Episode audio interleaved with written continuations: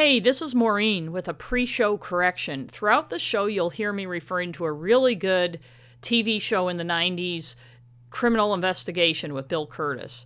Well, it was really good, but it wasn't called Criminal Investigation. It was called Investigative Reports. So, duh on me. I could have just pasted in investigative reports every time I say criminal investigation, but I wouldn't have been fooling you guys and it would have sounded like shit. So, just keep that in mind as you're listening to the show. Thanks for listening.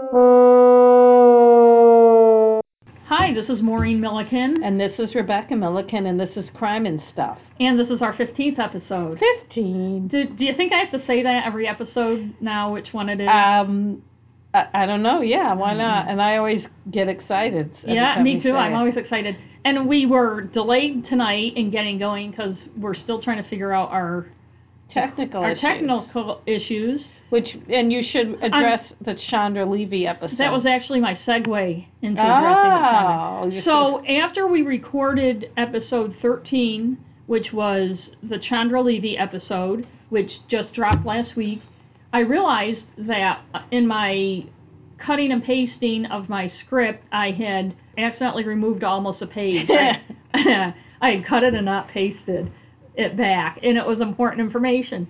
So I thought, what the heck? If I just sit in the same place and put the microphone in the same place and record the same way, it'll sound just like then I can just seamlessly paste it in. And obviously, that's not what happened. we, don't- had some feedback on it. but- Yes. And, you know, we don't have to tell you guys this. We could just pretend it, you know, just go on our merry way. But we feel we're very. We very. like to be transparent. we are very transparent. Some people would say it's a TMI situation.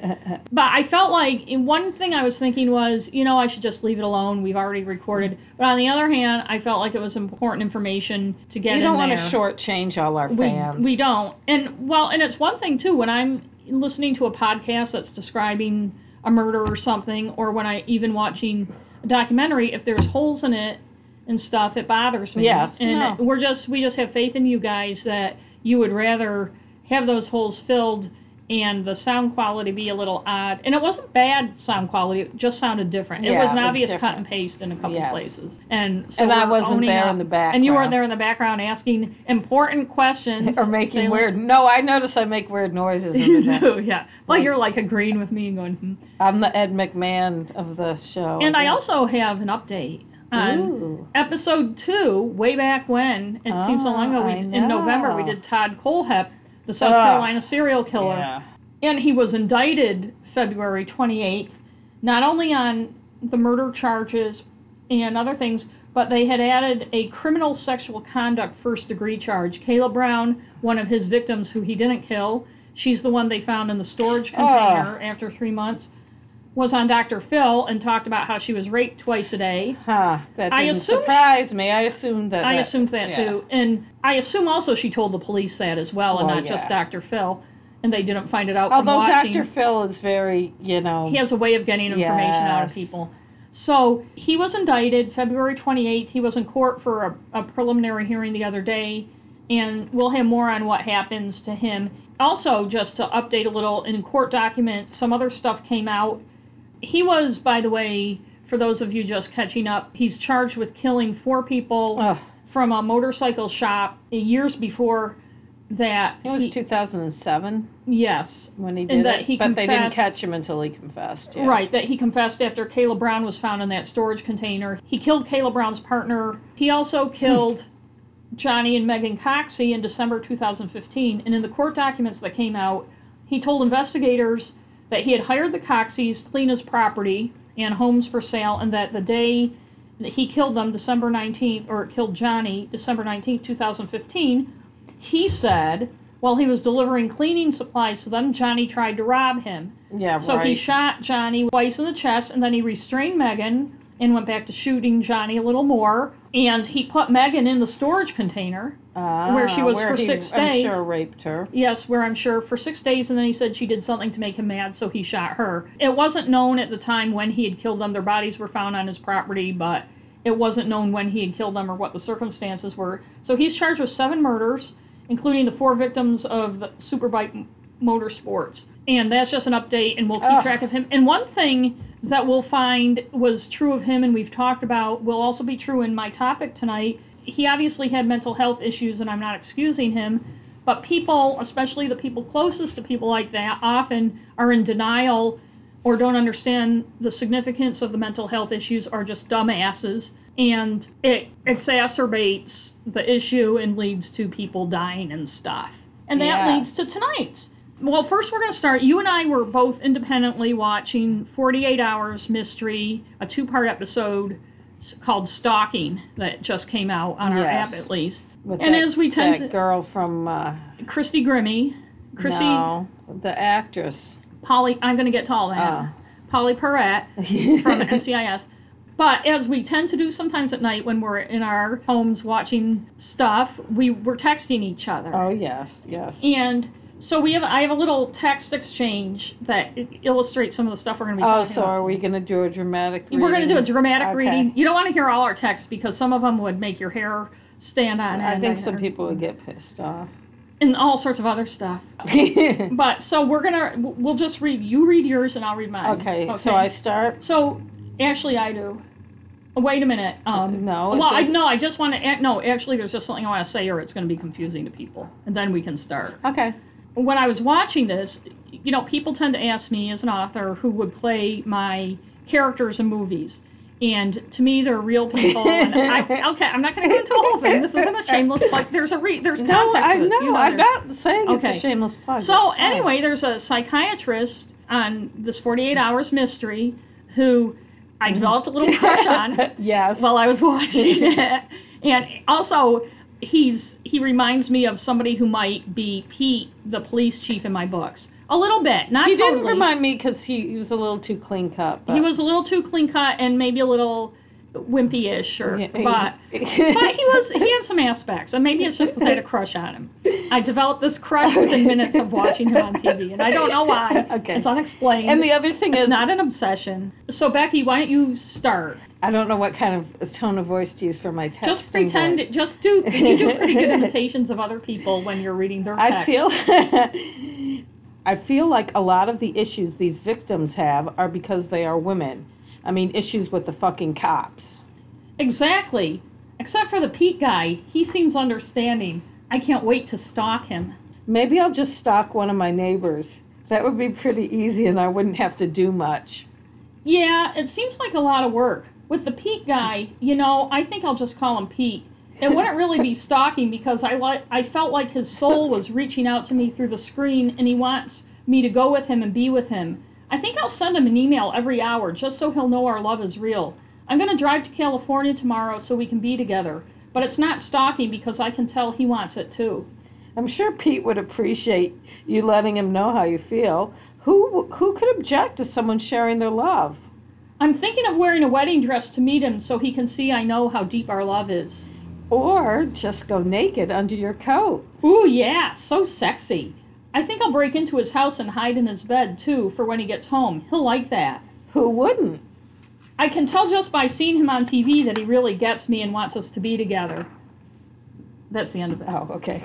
I think earlier, too, you were speculating maybe on stalking the governor of Maine, Paul mm-hmm. LePage. W- Hadn't you texted me about Well, that? I think it started because it said the guy that the the guy that killed Chrissy. Green. Yes, it said he, he started stalking her and he lost 50 pounds to make himself look better. And I said, maybe I should start stalking somebody. I could lose 50 pounds. Yeah. Then I thought, yeah, the governor, he's lost a lot of weight. He had gastrointestinal surgery. Whatever. Yeah. But I was just joking because I actually do not find the man attractive. No, in any way. No matter what form. weight he weighs. But, But, as you'll but see, I was joking. so Right, and and stalking is not a laughing matter. No, it isn't. Although We we, laugh laugh. at it, people laugh, people joke. Like you know how like when you like somebody or are dating somebody, but it's not going well or something. How you drive by their house a lot to see if they're home or what they're doing or if someone else is there. And I know neither of us have ever done that, and nobody I know has ever done that. But Well, not even the, if it's not going well. What if you just ha- like somebody this and is you all drive theoretical. you drive, by, their, house, with but now you can just Facebook stalk. I know. it makes so, the internet makes things a lot easier. But so people make jokes about that, and remember how on Two and a Half Men, like the first season, it was actually kind of funny. oh, that and Charlie that had a stalker the girl played from by, Beautiful Creek. you know, Beautiful. what's her name, Lynskey.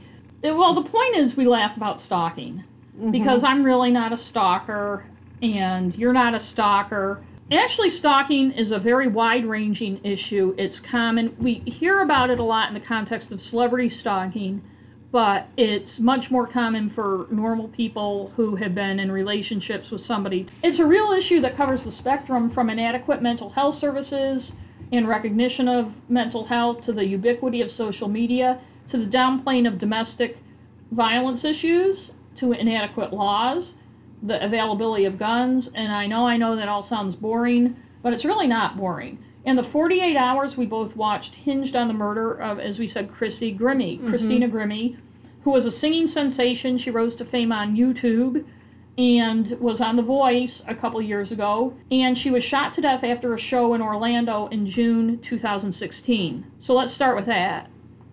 Chrissy Grimmie, 22, was a lovely young woman who seemed really happy and open and ready for big things. She didn't know Kevin Loibl, and I'm sorry if I'm not pronouncing his name right. Fuck him. I know, he doesn't deserve to have his name pronounced That's right. right. She knew nothing about him when he approached her after her June 10th show in Orlando, Florida. But she opened her arms to embrace him anyway. That's, when the so sad. I know. Sorry. That's when the 27 year old Best Buy Geek Squad employee shot her in the chest. Mm. Loibl had come to the show armed with two handguns, two additional loaded magazines, and a hunting knife. He may have done more damage to the 120 or so fans who had stayed to greet Grimmie after her show if her brother Marcus, who helped her out at shows and with her career, hadn't tackled Loibl and held him until the police arrived after he shot his sister. There was no bag check or metal detectors at the show, according to reports. And it's another story that's become common, common enough, an obsessed stalker fan killing the object of his affections. If you want to call it and I think it probably didn't get as much publicity as it would have because of the the other shooting in Orlando that took place what the next night or the night Right. after. And it's funny, they had nothing to do with it. It's not funny, but they had nothing to do with each No, other. But how easy it is to get firearms. Uh, that's a big One thing issue. they have in common. and also crazy people who think people, shooting yeah. people is going to do something for them, and I don't think it does. But Grimmie's story is a little different in that, by all accounts, she hadn't had any contact from Loibl and didn't know he existed. He knew she existed, though he was obsessed with her.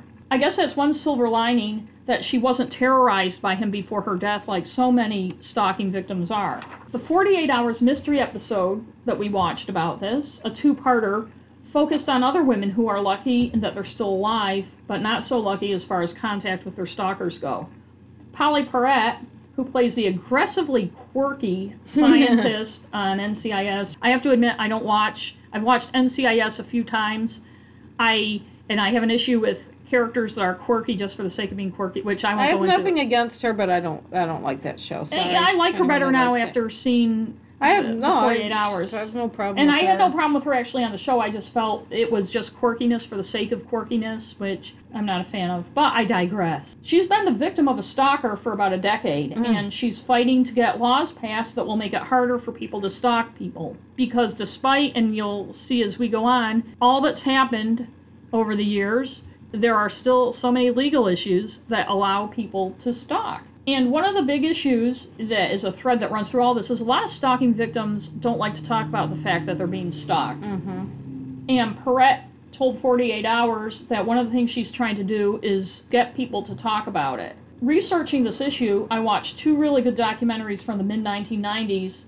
So, more than 20 years ago, they were still saying the same thing and stressing how that has to change, how victims of stalking need to be able to speak out about it and how they need to be taken seriously. Obviously, one of the issues is the more public you make it, the more it feeds your stalkers' need to be. Sometimes it does, but it feels like if you don't talk about it, It's just going to go on and on. it will go on and on. You are, you do, I guess, have to worry about making him or her so upset that they would harm you. right. It's a fine Because line. I almost feel like saying, okay, you should out the person. Like if someone's stalking you, then like the woman I know you're going to talk about later, but there was a woman who it was a doctor or something.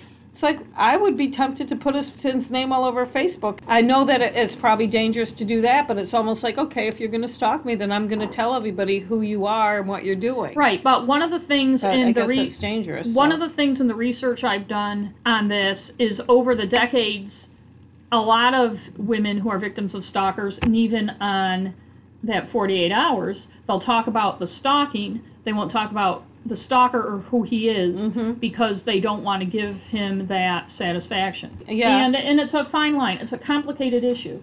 Perrette also said Grimmie's murder should be quote a wake up call unquote. Believe it or not, kind of like school shootings, people have been saying that for more than 30 years Yes. too. Every time something happens, oh, this is a wake up call. So let's go back earlier than even the 1990s and let's talk about stalking and its current formation because stalking I'm sure has been going on since as long as there's been human beings. But the first time I started hearing the term was in the early 90s. yeah, and we'll find out when that happened. So let's talk about stalking. It's hard to believe, but in the summer of 1982, stalking wasn't a thing, or at least it didn't have a name. That's right. It didn't have a name and it wasn't taken very seriously. That changed a little with actress Teresa Saldana. Saldana first caught the public eye in the 1978 movie I Want to Hold Your Hand, The Beatles, Yes. when she was 24 years old.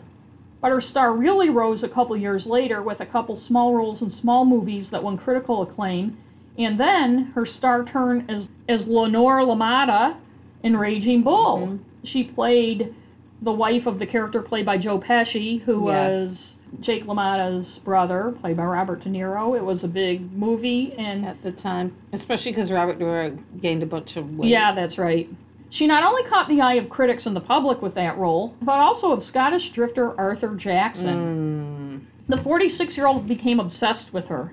He tried to reach her through her agents and other means, but wasn't successful. Then he came to the United States illegally, an illegal immigrant.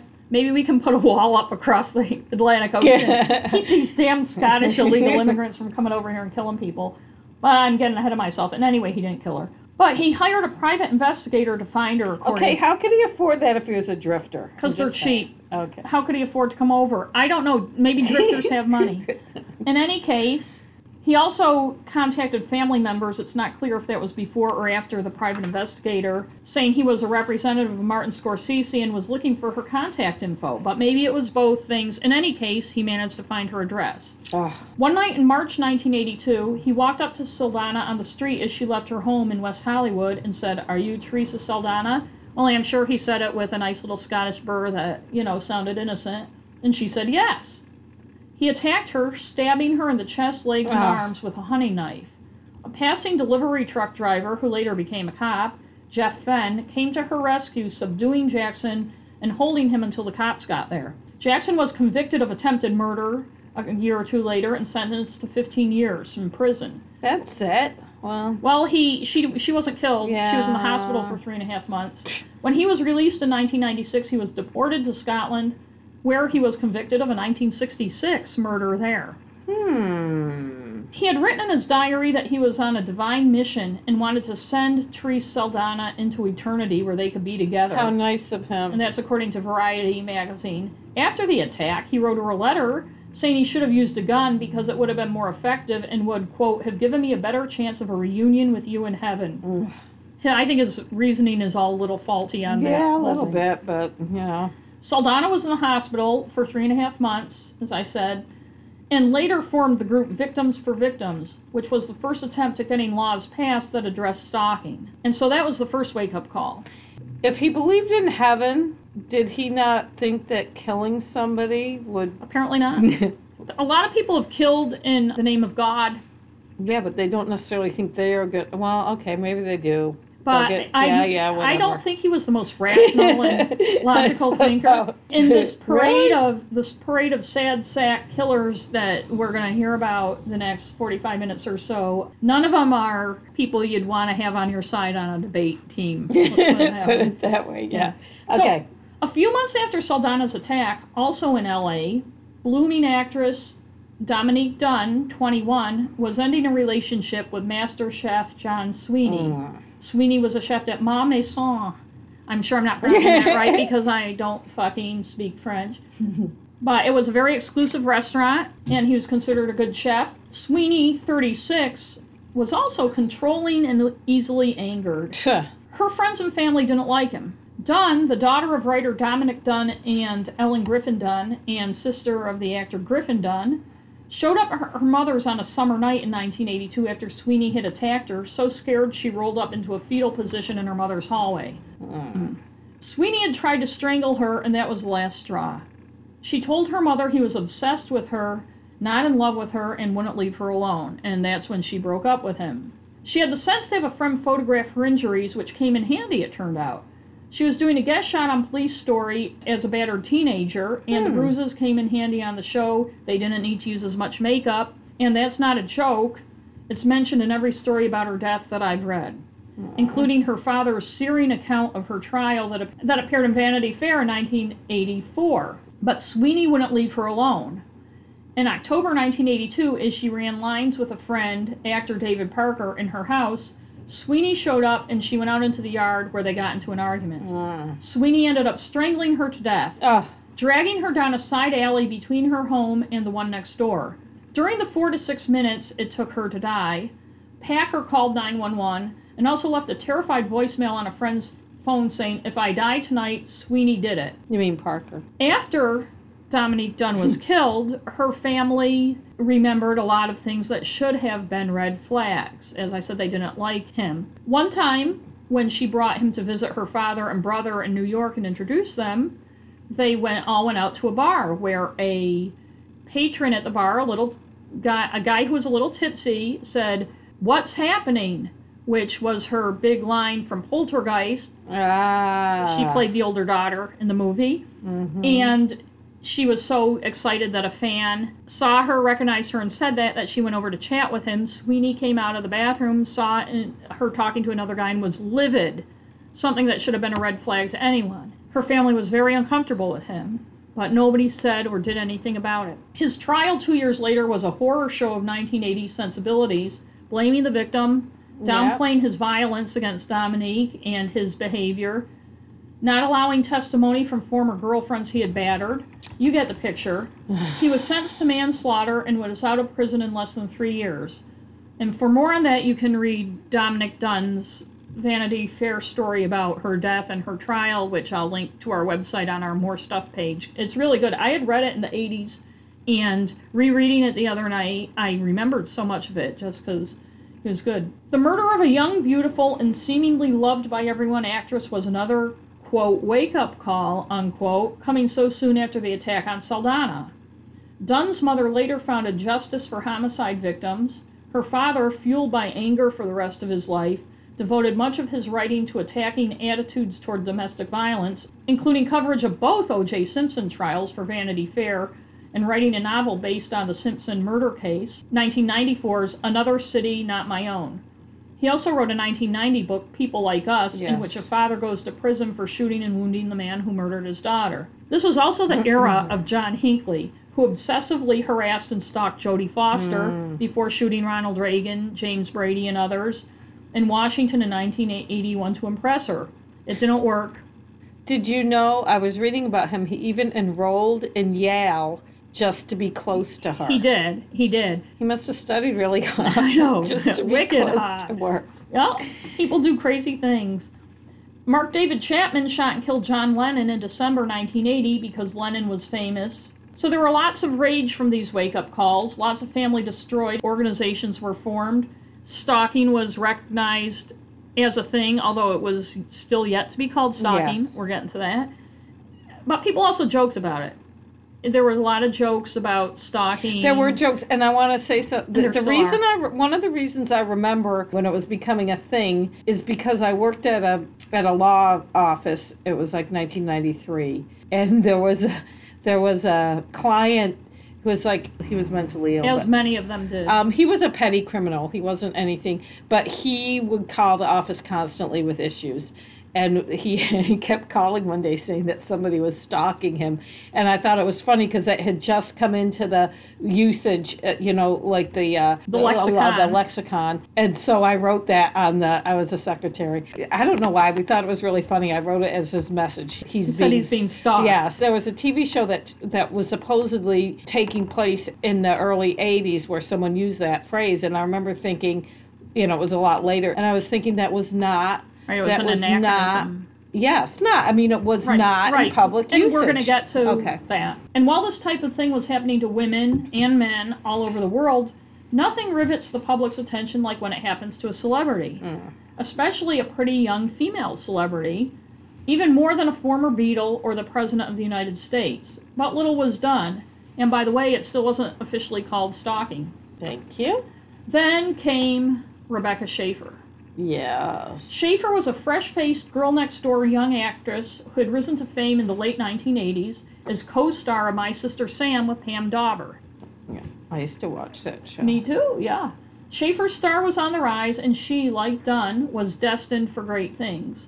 The morning of July 18, 1989, she was waiting for a script to be delivered for a part she was trying out for in Francis Ford Coppola's Godfather 3. Since it was the 1980s, usually the scripts were dropped off at the front door of her apartment building on the stoop, and she'd just go downstairs when they rang the bell and pick it up. No email.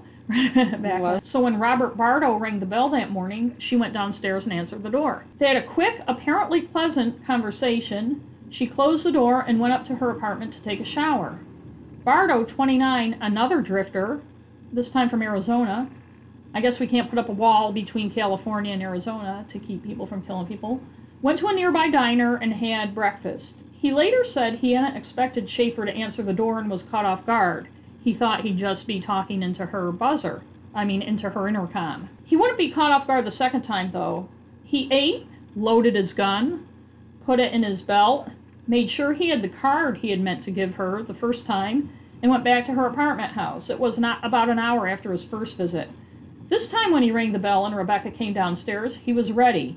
He went to hand her the card, and as she leaned forward, he grabbed her arm, pulled her to him, took out his gun, and shot her in the chest. His telling of this with some relish, including his imitation of her screams of horror, No. which he tells with a smile on his face, can be found on YouTube. No.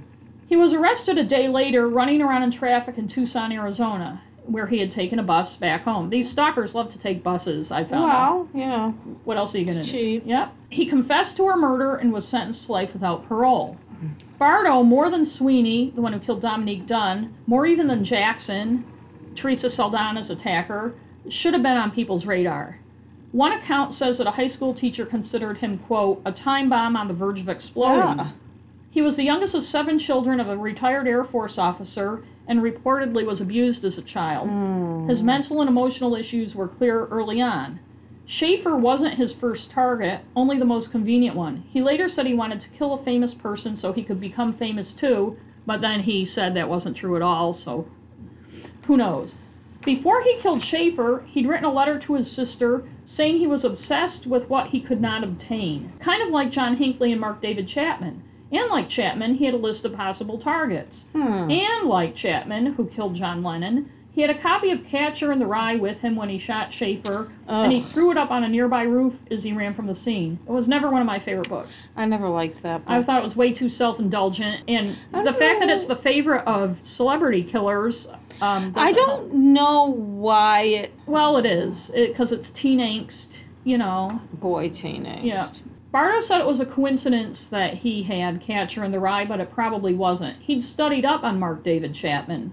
Mm. His stalking started early in life. In fact, he had an obsession with stalking. But at 13, and you'll like this, there's always a main angle. At 13, in 1983, he took a bus from Arizona to Maine to meet Samantha Smith.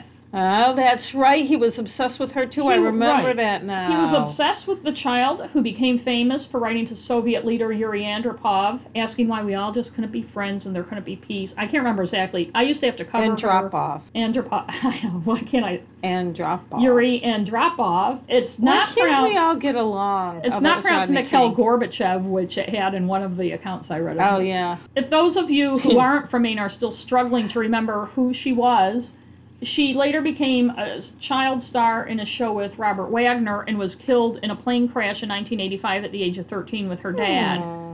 So she wasn't around for long, but left an impression left an impression on me because I was working in Maine as a newspaper reporter when she died, and it was all Her Samantha parents Smith. used to come the into the bookstore where Right, because she was from Manchester, Maine, which was a suburb of Augusta, if Augusta could have a suburb. But when Bardo went up, took the bus at 13 all the way from Arizona to Maine to meet Samantha Smith, he was simply put by law enforcement on the bus and sent back home. Well, that's what they did in the 1980s. Yeah. He'd also targeted Dyan Cannon, Tiffany, the Diane teen. Cannon? Yes. Tiffany, the teen singer, Debbie Poor Gibbs. Tiffany. Sorry, she had lots of stalkers. She did, because she used to sing at malls. So, and, and, and the, those of you That's young, true. younger Malls than are us probably don't par- remember. probably pedophiles. Uh, Debbie Gibson, who was another teen singer, and she was in Heather Locklear, and Oh. others. But they were all too hard to get to for various reasons. And some of this is in um, a documentary I'm going to talk about in a little while. It's actually not a documentary. It's a episode of Criminal Investigation with Bill Kurtis that was on in the 90s. Kurtis. Bill Kurtis with a K. And it was actually the precursor to like Dateline and 48 Yes, Hours I Mystery. remember. I used to watch and uh, it- watching this one, I recall now what a well reported, well done show it was, and it doesn't resort to a lot of the sensationalism and repetitiveness and trickery and all sorts of other stupid shit that some of the shows today do. But I digress again. Well, Dateline and 48 Hours used to be a lot different. They did. They Back were in the day, People yeah. have shorter attention spans now, I guess, or something. They're stupider. No But- offense, anybody. Besides studying up on Chapman, Bardo also read a People magazine article on Saldana's attacker, and I'm sure he read a lot of other things. And he decided to try the PI thing too after walking around LA with a photo of Schaeffer asking people if they knew where she lived and contacting Sorry. her agent to I try to get her address, and he was shut down. The PI, who had been convinced because in one of the many, many letters he sent Rebecca Schaeffer, Bardo got a you know just a fan photo back from her with her name, and he wrote like a heart on it, "I love you, Rebe- Rebecca," or something. I love you, Robert, or whatever. And he used this as evidence to the PI that he knew her and was a friend of hers or something. He actually could have gotten that DMV information himself. It was public record at the time. You could get it for a buck. Aside from the Samantha Smith thing, this isn't Bardo's first crazy behavior. While he was a straight A student, he wrote threatening letters to teachers. He was hospitalized at least twice for emotional and mental issues, and I don't know if I said it, but he was 19 when he shot Rebecca Schaeffer. no, uh, no, you Did I say that? In the year and a half before her murder, he was arrested three times for things like domestic violence and disorderly conduct. Neighbors in Arizona said he'd given them the finger for no reason and yelled Wow. at them and, quote, erupted in rages at them for no reason. And a lot of this is from a news story from July 24th, 1989, in the Eugene, Oregon Register Guard. Rebecca Schaeffer was from Oregon. That's right. And this is a really good article. It's one of those Google newspaper articles that's online. You know, obviously in 1989, newspapers weren't putting anything Yes. online. And it's rich with information. One of his neighbors said, quote, he was a real psycho guy. And psycho is capitalized, and I don't know if is so I don't know if it means like he's like the guy in Psycho, Oh, maybe. or if he meant Psycho and for some reason the newspaper just capitalized. But Bardo had pleaded no contest to the most recent charges against him and was sentenced to unsupervised counseling, which he never attended. Eight months before Schaeffer's murder, he approached neighbors who were having a party for a 15 year old girl. Mm. They were Mexican American, and he yelled at them to go back to their country. So he'd fit right and they in. said, "Hey, this was our country first, asshole." No, I think they were nice and polite. But one guest told the Oregon newspaper that he also threatened to shoot them all with his 357 Magnum. Mm, nice. So there were some red flags. You may wonder how Bardo got a gun, even back in the 80s when they were giving them away like candy. But it's a writer on a blog post, and this was on a different blog, but it was shared by blogger Frank's Real Reviews, wrote that Bardo in Tucson in the summer 19, 89 tried to buy a 357 Magnum and correctly filled out the paperwork that he'd been committed to a mental facility. Hmm. Because, mm. as I said earlier, he had at least two stays in mental facilities. Blogger Frank Wilkins writes that the information, since it's a blog post, has to be taken for what it is. Still, you be the judge. And I'm quoting from this post. Again, Frank Wilkins of Frank's Real Reviews picked this up from another blog about murders and stuff I can't, and I'm sorry I don't have the name of that blog. But this is a quote. The salesman at the gun store, a member of the Air Force named Bob, told Bardo he could not purchase the revolver. Bardo got irate and said he wanted to fill out another copy. The salesman sought out help, and Jerome La Rochelle, who also worked at the gun store, told the guy absolutely no way, and he told Bardo he could not own a firearm and to get the fuck out because he did not like the vibes he was getting from him. Good. The two then escorted Bardo from the store. La Rochelle, his friend Bob, and the manager on duty at the gun store hung Bardo's disqualified form on the bulletin board and wrote, all in capital letters, do not sell to this individual. The next morning, Bardo came in with his brother, who bought the same Ruger GP 100 Magnum Thanks, 357 bro. revolver and gave it to his brother when they went outside, which is a violation of federal law. Yes. This is still the blogger. His brother would have known that because it asks you that question on the form and warns that such straw man purchases are a violation of federal law. Bardo then used the revolver to fatally shoot Rebecca Schaeffer on July 18. And this is another thread that we see often with this stuff is that family members are basically enabling people to kill No, people. I wonder if did his brother get charged with anything? I don't know. I mean, I know people do. Get I, and I'm sorry if that's bad reporting. No, no. But there's a lot. Uh, I mean, it's a, a long time ago. There's a case here in Maine where a woman got charged because of that very thing. She was a, it was a straw man purchase, and the person she got, well, I think it was her boyfriend or something. Of course, they make women do. I don't know if he killed somebody, but he but he but he attempted to. He shot somebody. I'm trying to remember now. It was a Right. couple Well, years one ago. thing is if you can't buy a gun, if, no, if your boyfriend or brother or whoever can't buy a gun because they're fucking crazy, don't go fucking buy it for them. It's. I think the one I'm thinking of, there was some kind of a domestic violence Issue. situation, so maybe she was cowed. But what's the deal with his brother? Like, mm. oh Well- sure, crazy younger brother, I'll buy a gun for Oh, you. and remember, he had also written to his sister, pretty much implying he was going to do something. To, so there were a lot of things. But he went back and forth by bus between Tucson and LA a lot that summer to try to find Rebecca. And twice in the months before he killed her, he visited the studio where she shot my sister Sam. The first time, according to many accounts, he carried a five foot teddy bear. The second time, he carried a knife. He wasn't let in either time, Hmm. and it's not clear if anyone knew he had the knife or if this is just his retelling of it. And as I said, he had contacted her agent. He had also written her numerous letters over two years. One, and who does this sound like, assured her the letter he had just written her was, quote, the most beautiful letter you'll ever get from any fan. Hmm. We know some nutty people who speak in that type of high Believe me. and he also wrote letters to others about her and about his obsession with her. She replied to an early letter, and that's the one she had the studio photograph with her autograph on that he used to prove the PI. And he knew her. He also had a shrine to her in his room, and he carried around a big, thick envelope full of letters to her and about her and photos of her. Ah. The morning he killed Rebecca Schaeffer, he said later in an interview before his conviction, the second time he went to her door, she acted impatient with him. She was in a bathrobe. She had just taken a shower. She had things to do. She was apparently polite but impatient, and he says that's why he shot her. He has also given the excuse that, that after he saw her bedroom scene in the movie Class Struggle in Beverly Hills, which also had Dyan Cannon, another object of his Ah. affections. It turned her from an innocent girl into, quote, one of the bitches of Hollywood, and it enraged him, and that's why he shot her. Fuck him. But we all know that they all have reasons that they think sound plausible why they shot somebody. He wouldn't have gone to her house, you know, the whole thing about her being impatient with him. He wouldn't have gone there with a loaded gun in his hmm. pants if he wasn't going to shoot her.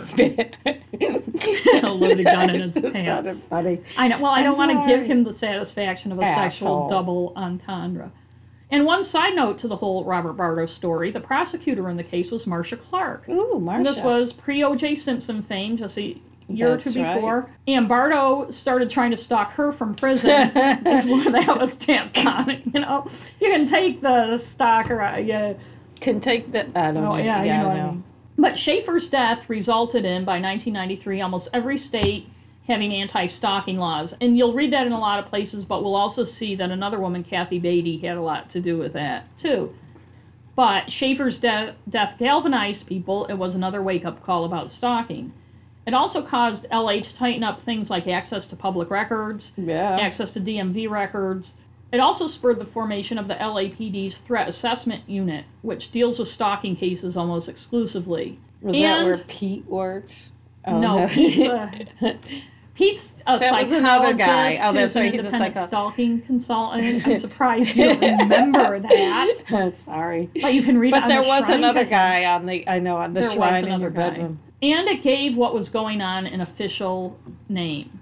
Stalking. Right. so there right. we go. By the mid 1990s, stalking was definitely a thing.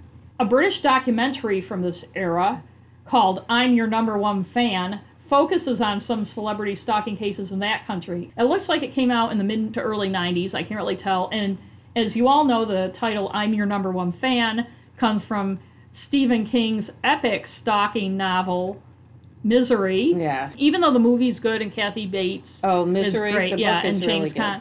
But the book is much better and Yeah. really makes the stalking a lot more chilling. Yeah. than the movie does. But that the documentary focuses on a woman who's obsessed with a singer who we're supposed to know who he is, and I don't because Ah, it's a British thing. British. Another woman who's obsessed with a DJ to the point where she thinks he's her husband and has a T-shirt with his name and picture. A man, a German man who's lives in Britain, who's obsessed with Princess Di and also thinks the Queen is the Beast. It's a very interesting documentary. It's hmm. cringeworthy in a lot of places. It's frightening and it's really sad. The, the stalkers obviously all have major mental health issues. Hmm. Mm-hmm. And but all of them say they're not crazy, they're not stalkers, and they think what they're doing is perfectly normal. Because they're nuts. Yeah. And when they're called out on their stalking, a couple of them were arrested for various things or got in trouble in other ways. They don't have a moment of clarity and realize how off base they are. They blame the person who caught them, or law enforcement, or their own stupidity at not doing things differently. Another good documentary from the same time period is the criminal investigation episode that I mentioned earlier. And as I said, this used to be hosted by Bill Kurtis. Who's now on Wait, Wait, Don't Tell Me. Is he? He took Good over for- for Carl Kasell as a scorekeeper. voice. Yeah, he always makes a funny joke with his name in it. But one woman in this episode of CI that came out in 1994 is Kathy Baty, and at the time she was the wife of pro football player Greg Baty, and she was stalked for years, for like 10 years, by a man that she went to high school with. Ugh. And she barely knew him in high school. His- His name was Larry Stagner. Once she went away to college, I think she went to UCLA, and she's from California, he started pestering her with letters and phone calls and visits. This went on for 10 years.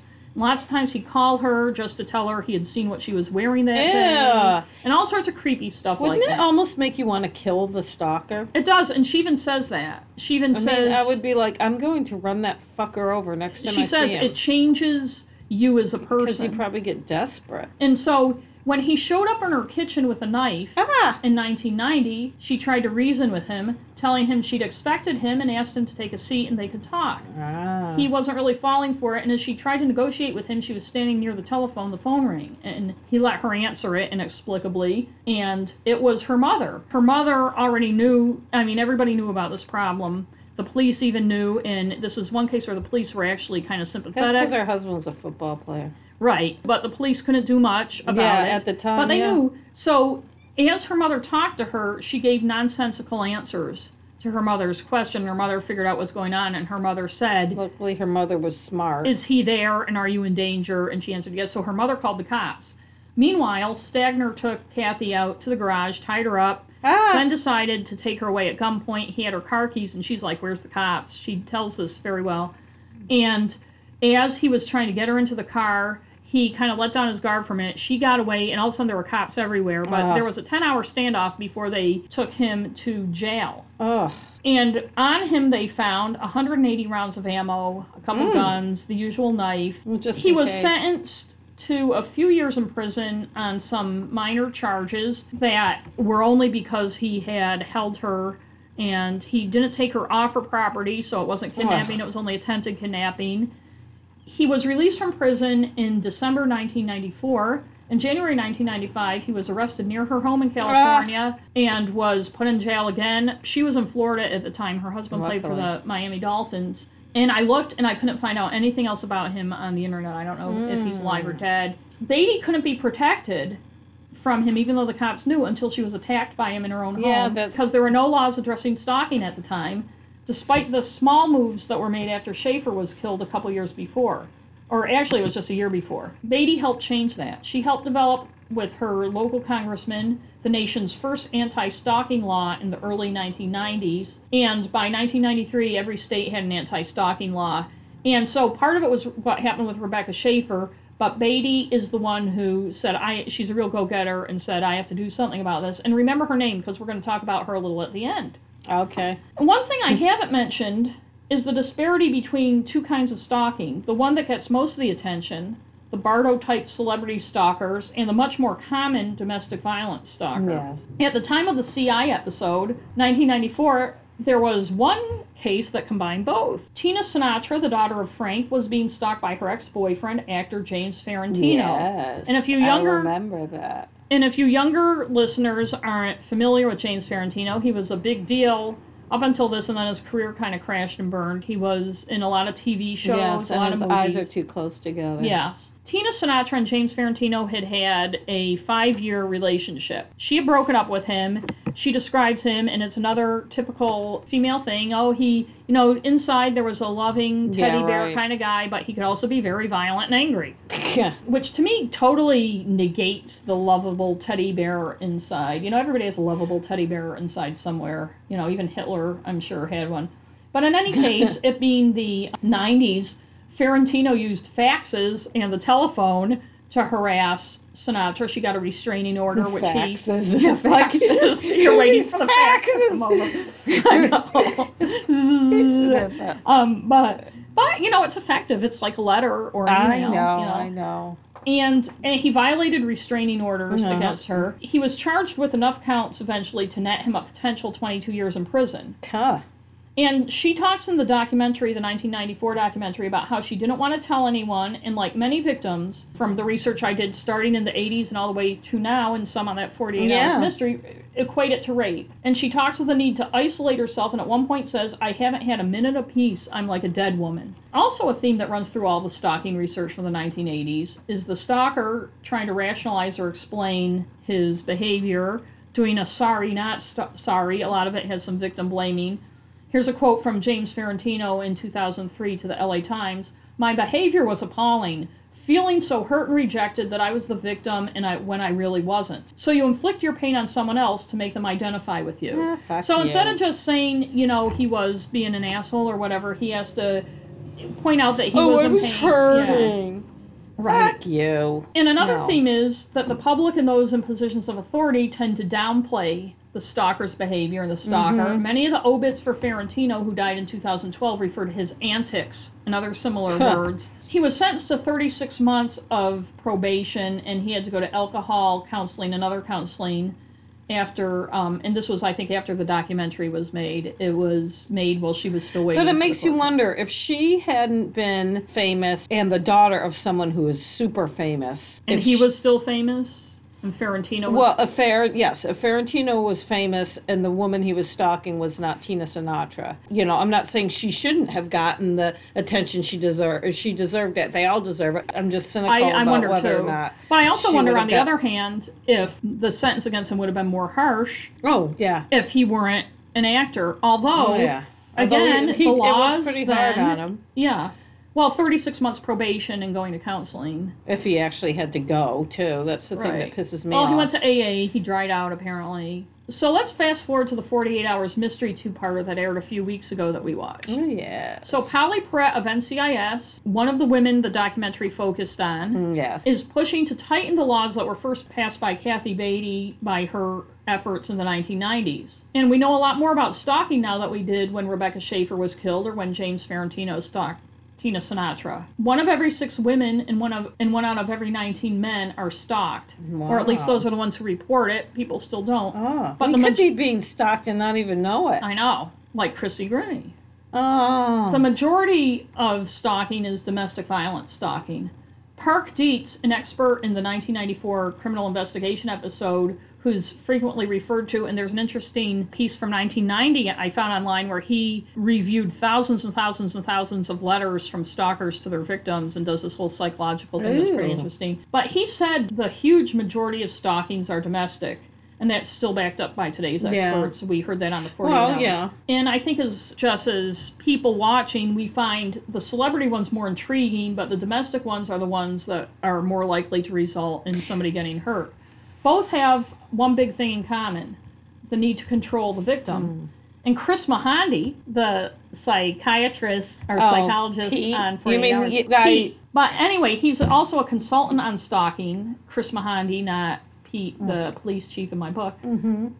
and he's been one for the past 25 years. And because we have the 48 Hours Mystery app, they have little sidebar videos. And he says in one of the sidebar videos, and I don't know why they didn't deem this important enough to put in their two hours of film on this, that to be considered a stalker, a person has to have an obsession with somebody, and there also has to be unwanted pursuit. But he said by far the most common, there's four kinds of stalking. The most common and most dangerous is domestic stalking by a former partner. Oh, yeah. Domestic violence homicides often have stalking components, and there's a 74% violence risk rate with domestic stalking. But most of that violence, he said, is pushing, shoving, hitting, what he called garden variety violence. Hmm. The other kinds of stalking are acquaintance stalking, which- has a 50% violence risk, and this is when you're stalked by someone you know but didn't have a romantic relationship with, like maybe you stalk your doctor or your dentist. I don't know why I'm picking out medical, or, or a neighbor, or yeah, my neighbors. I Right. told you I was going to stalk them. there are also two kinds of stranger stalking. Public stranger stalking, which is what the celebrity stalking is. Yes, okay. And he said, well, that only has a violence risk of 2%. It's still, you know, frightening because you don't know if you're in that 2%. Yes. And also, that violence tends to be at a much higher degree than your garden variety because domestic when violence. When they get the chance to actually see the They're not going to shove you or slap you or something. They're going to fucking kill you Yeah. or try to. And then there's also private stranger stalking, which is he gave the example like you work at the same mall with somebody you don't know the person they don't know you but they see you and start stalking you you may not even know they're stalking Yeah. He didn't give the violence risk percentage for that, but he did say it's frightening because that person has access to you and knows where you are and knows where to find you. So I know. If, if you work in a place that's public, like if you're a waitress or, a, Or you work at, in retail, a retail, yeah. I mean, yeah. with all forms of stalking, he didn't say this, but it's something that became obvious on the 48 hours thing, and I think we're all smart people. We would have figured out anyway. Social media and the internet have really upped the stalking game. I mean, there was Jimmy Farentino sending faxes, and the telephone was a big thing, and you had to get out of your off your butt and go follow people around. And now, you know, you have Yeah. social media. Yeah. But still, a lot hasn't changed. A lot of what victims say now about police response, how they feel about themselves, and their willingness to talk about the issues is very similar to the women in the 1994 episode. In that one, there's a wow moment where they show this registry that can help ID possible stalkers, and it's in the old computer, you know, the green green computer Black background, green letters. Yes. And the problem with it is, and I think I saw this on a documentary about something else, but it involves putting a lot of information in. It's supposed to like help target potential stalkers.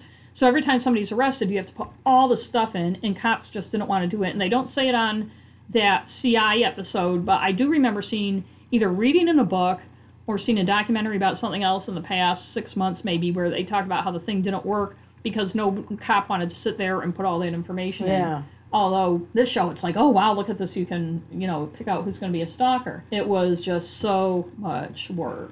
But now with updated computer processes, there's a national registry that works a lot better of stalkers, of people who have been accused or convicted of stalking. There's a lot more training and awareness. But still, that's like when it's a domestic situation, you pretty much know that when they're right, doing you know, it. right. Uh, this is just, I'm just to saying. target people, I you know. know, you know, the drifters who get on buses. Yes. That type of stalker. But it's clear in the 48 hours that some of the same issues Mm-hmm. per- persist. Despite increased awareness, the women the show focused on almost all said the police didn't take their No. concerns seriously. Like that one woman who was a lawyer and they wouldn't. I know. They and didn't she believe her. The guy broke into the house. Right, and and they wouldn't believe what she was saying, and it- then it's like, what did you do to? Their And she was, and she knew the law. Right. And they that- still didn't do anything. Right. Their concerns aren't taken seriously. There's a lot of victim shaming. Women are told they're being dramatic or overreacting or asked what they did or And I, let me guess what the gender is of the cops that are. it doesn't say. I know. Perrette and the others in the show talk a lot about their fear of getting killed and the potential for it. My guess is that's how it has to be focused to get things changed. Hmm. But the aspect that was told so well in the 1994 criminal investigation, also on that British documentary, and other things from that era barely touched on the potential to get killed part and touched on something that this 48 hours barely touched on, which is the constant terrorism stalking hmm. victims are subject to. Yeah. That's incredibly damaging to their You're health. stressed. You probably can't sleep. I Right. mean, I can't imagine what it would be like. Park Dietz, the expert in the 1994 documentary, talks about how terrifying it is to be pursued, watched, and harassed by someone you possibly might not even know, mm-hmm. or someone you know, and then have the police not believe you. And I was a little bothered that the 48 hours mystery, they kept talking about, the women kept saying, you know, I could get killed. I, and I understand why they're saying that, but you almost feel like the issues of just what it's like to be stalked like that are downplayed so much by people they try to explain it to that it's not considered a credible argument anymore. Yeah, maybe. Although they did talk about it and that the group of them talking together, they were talking about it.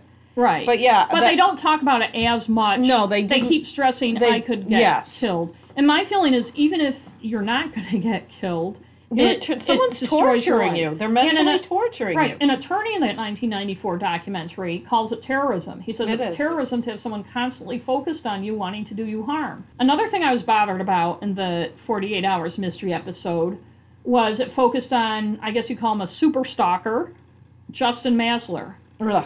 He's got more than 100 people on his list, including Ivanka Trump. And he mm-hmm. apparently travels around the country stalking them, harassing and threatening. Well, now the Secret Service is going to be on his ass. possibly. And he's he does constant video I know. selfies of himself just going on and on. The guy is obviously obvious has severe mental yeah. health issues. Lenora Claire, one of his victims, was on the 48 Hours episode. In some ways, he bears a scary resemblance to Bardo. Some of the just his mannerisms and the way he Oh, looks really? and the look on his face. And as Bardo said, "I'm not a nut." Justin Massler said on 48 Hours, "I'm not a stalker." On and on God. like that British documentary, all the people stressed how they're not stalkers. They're not stalkers. And I understand the frustration of Massler's victims. But they, in 48 hours, in a lot of ways, while acknowledging that he's mentally ill, also act as though his reaction should be those of a normal person.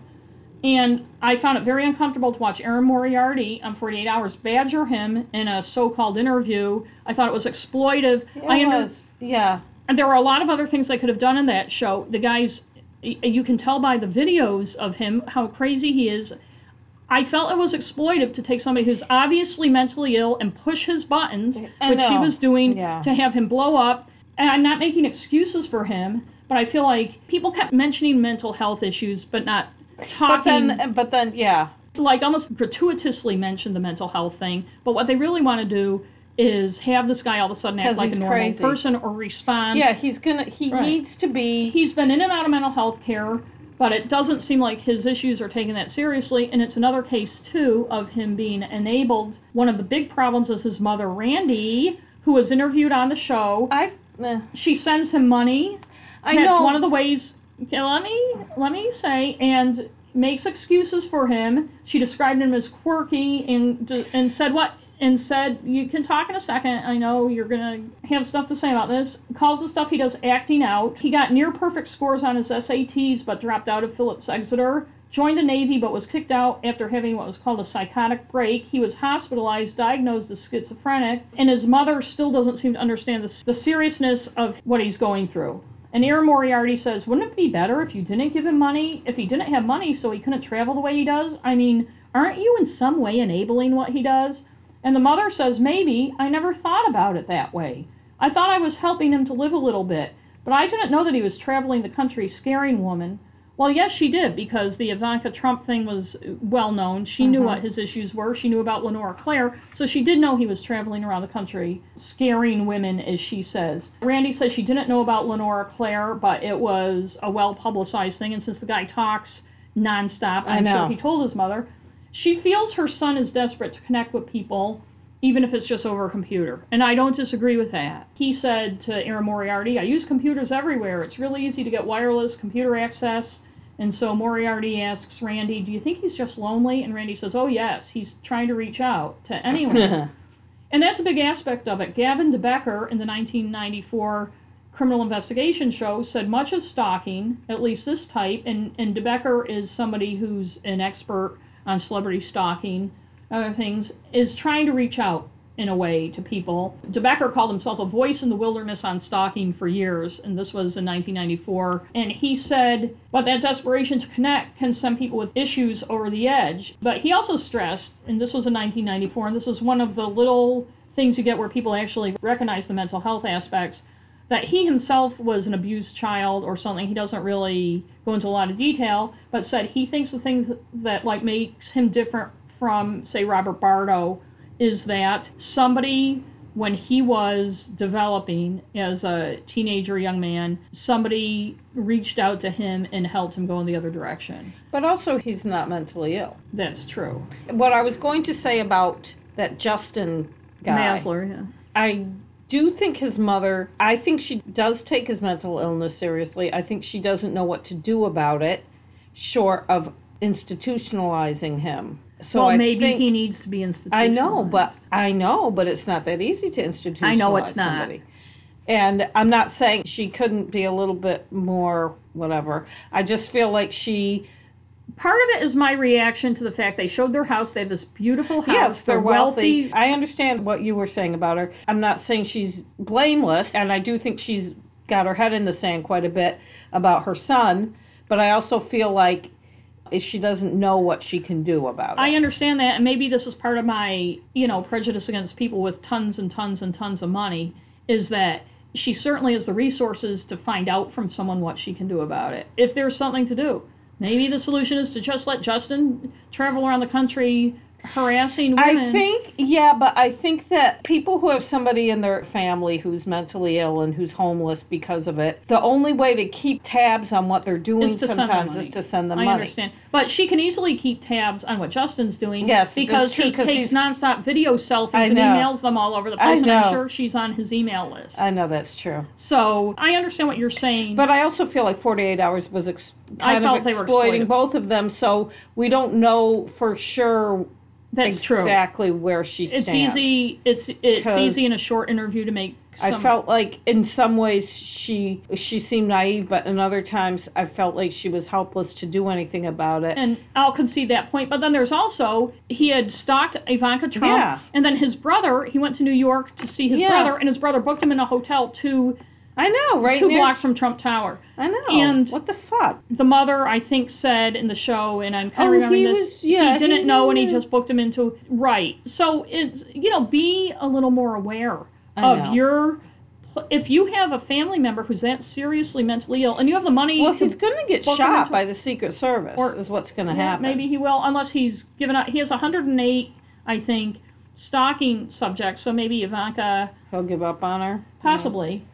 So Gavin de Becker, as we were talking about, had said, you know, a lot of it is they need that contact, and he's not saying that that's yeah, a solution, but what they're trying to do is, in a lot of these celebrity stranger stalking things, is make that connection. Psychologist Kris Mohandie, otherwise known as Pete, said on the 48 hours. Fantasy Pete. Here's a quote from him Most people who have serious mental illness will not be dangerous to others, and that's an important point. So you're looking at the unique variables in a particular case that may relate to increased violence risk.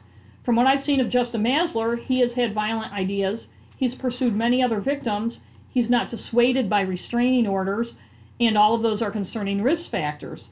What we need are better resources for those mentally ill people that are in our communities so they can get an adequate level of care and not be allowed to get too far out there with their ideas. Mm-hmm. And Lenora Claire, who's being stalked by Justin Massler and whose father was a psychiatrist, said on 48 Hours that she understands that Justin's behavior is a result of mental illness. And she says, if I could send a message to Justin, I'd want him to know that I do know what, that he's a person, you know, and that I do believe that people who are mentally unwell can get help. And then she says, but what he's done to me and others is, it's really, it's just absolutely awful. I agree with that. And one issue is it's not just about stalking, but I think mental health issues are not taken as seriously as they should be in this country. They're not taken seriously in the workplace. They're not taken seriously in public. They're not taken seriously by government as far as where The money government goes. doesn't care. Most of the people incarcerated in this country have mental health issues. And where are mental and are not taken are- care of. uh, We'd there rather- aren't any public mental hospitals anymore. uh, really. Right. We'd rather use money to just lock people up where their mental health issues are going to get worse, not better. Than, um, in fact, the guy who was obsessed with Princess Diana in that British documentary started obsessing about the Queen while he was in prison because all he ever heard about was the Queen, and it started really pissing him off.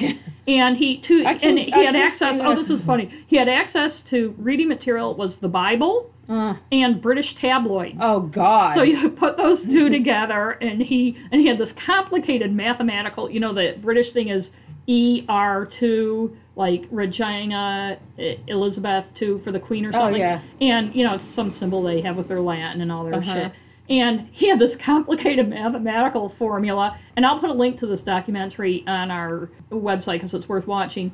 That went on and on and on, just crazy, crazy shit that showed how if you take ER2, the Roman numeral, and do all this, this like five minute long mathematical thing, it adds up to 666. ah. So that makes the queen. You know what though? Even if you read like People magazine, they're like obsessed with the royal family They are too. because they wish we had. Everybody's obsessed. you know, as I always say, not to get off on another tangent, we fought a fucking revolution so we didn't have to pay for the biggest welfare recipients in the world to live the way they live. And I know they're wonderful and they do good works, blah, blah, blah, but they are the biggest welfare recipients in the world.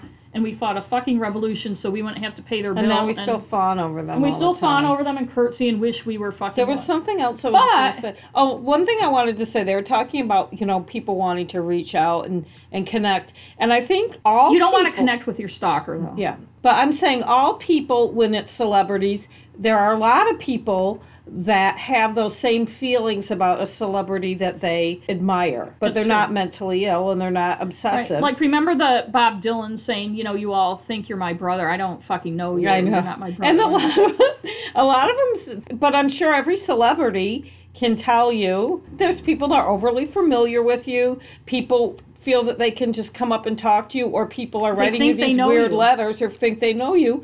And somebody who's mentally ill, Thinks that's real. yeah. Back to the 48 hour show that we watched. I like the fact that they have Pauley Perrette and the laws. She's trying to upgrade the laws that were passed, you know, two decades ago and that type of thing. But I think a lot of it was exploitive.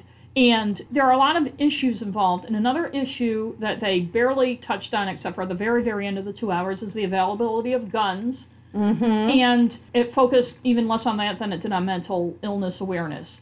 Now, Loibl, the young man who killed Christina Grimmie, was heavily armed. Mm. While police said there were no red flags that would make anyone think Loibl would do anything to harm Grimmie, TMZ and other sources reported he had a hair transplant, LASIK eye surgery, and even became a vegan And lost 50 pounds. in order to make himself more appealing to her. See, what I don't understand is why did he?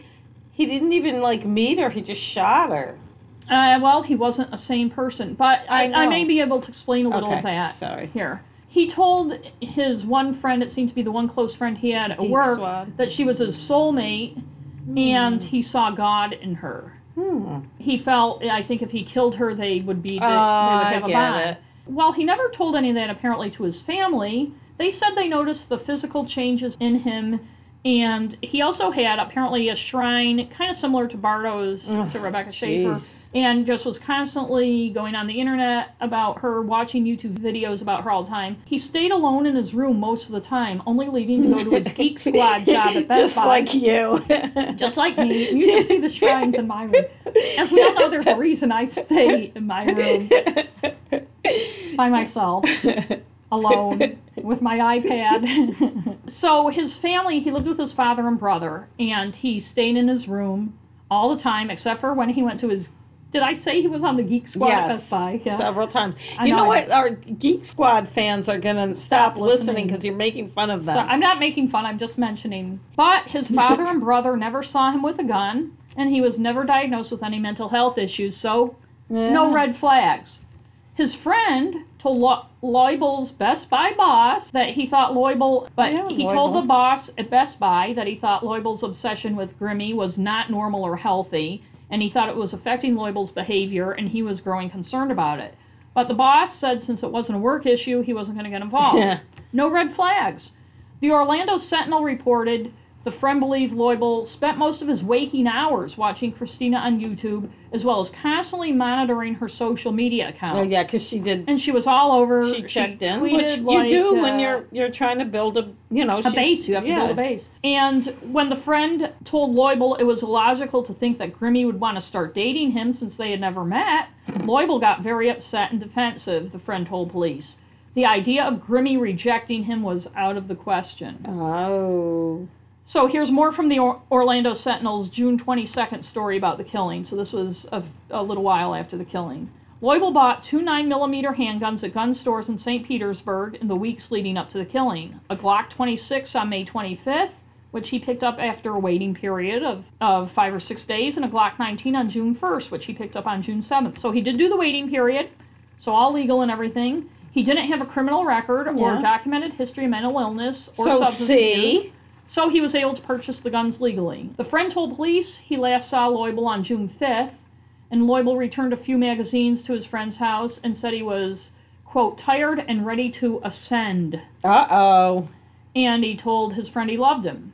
In hindsight, the friend told police, his words seemed weird and sad. But he never Uh. heard Loibl make violent threats, and he didn't know he had guns, so again. And I'm not saying everybody should have seen all these things and said the guy's mentally ill, but it se- seems like nobody, except for this friend, was paying attention to him either. In his household or at work, I feel like this is an isolated guy who was allowed to, to be alone with his obsession, and nobody gave a shit or did anything about it. Although to be fair to people around him, you're not gonna like assume. No, but if your son in his 20s spends literally all his time alone in his room and has gone through some major physical changes, and I and I'm in my I 50s, just so laugh. it's a different. no, I'm laughing because uh, uh, probably. And I'm most alone, guys I'm in their no, I'm thinking most guys in their 20s that live with their parents are probably spend most of their time in their room. I would think they would, but still, I it mean- doesn't sound like anyone was in yes, touch with I him. understand. And it's kind of what Gavin de Becker was saying about somebody being there to connect. These people are isolated Mhm. in a lot of cases and they're not connecting. But he left St. Petersburg the afternoon of June 9th, St. Petersburg, Florida, where he lived, got into a cab, headed for Orlando. He paid the driver $200 for a round trip fare Nice. checked into the Courtyard Marriott without any luggage. This is the Orlando Sentinel again. Bought some food from the hotel snack bar and lay on top of the bed covers till it was time to leave for the show. Then he went to the show. Pauley Perrette is working hard to raise awareness for stalking and its issues. It's too bad she has to fight perceptions and issues that should have changed with the other wake up calls 30 years or more ago. There's Teresa Saldana, Dominique Dunne, Rebecca Schaeffer, all the way to Chrissy Grimmie, and all the probably millions of people in between who have been stalked and the victims of stalking. The overarching issues are perception and awareness of mental health issues, taking people who feel threatened or terrorized seriously, paying more attention to how people get guns, what kind they get, and why. And I fully understand freedom of expression, but what I don't understand is how, when someone is being constantly harassed or threatened, under law that we have now, why something more can't be done. And I understand how complex mental health issues can be, but I wish we could get past brushing them off and expecting people basically to act normal or fix themselves I know. instead of finding ways as a so- society that we can help fix people or get them in a comfortable place I know it's difficult because you can't. You want people to have their rights as a human being, but at the same time, if they're- what they're doing is infringing on somebody else's, Well, and I think one of the biggest things too is people who are mentally ill, their issues aren't taken that seriously. We saw that with Todd Kohlhepp. We've seen that with a lot of the cases we talked about, and we saw it with a lot well, of I think a lot of people would just rather not think about it Right. until the person goes away. That's all they want. And people wanna have to deal get past thinking that somebody has to wave a gun or threaten someone's life or be diagnosed with a mental illness. If they're acting in a way that's frightening or weird, maybe uh, there should be some reaching out. And you know, we talked about Kathy Baty, the pro football wife. In the 1994 documentary, one of the cops said, you know, we're changing the laws, we're doing this, we're doing that. But the biggest thing is that victims have to take it upon themselves to make themselves safe. And to, fi- I know, and I rolled my eyes too. And part of me is, yeah, thanks a lot, fucking law enforcement. Why don't you guys, if you guys would get off your ass and listen to people and take people seriously, it wouldn't be as much a problem.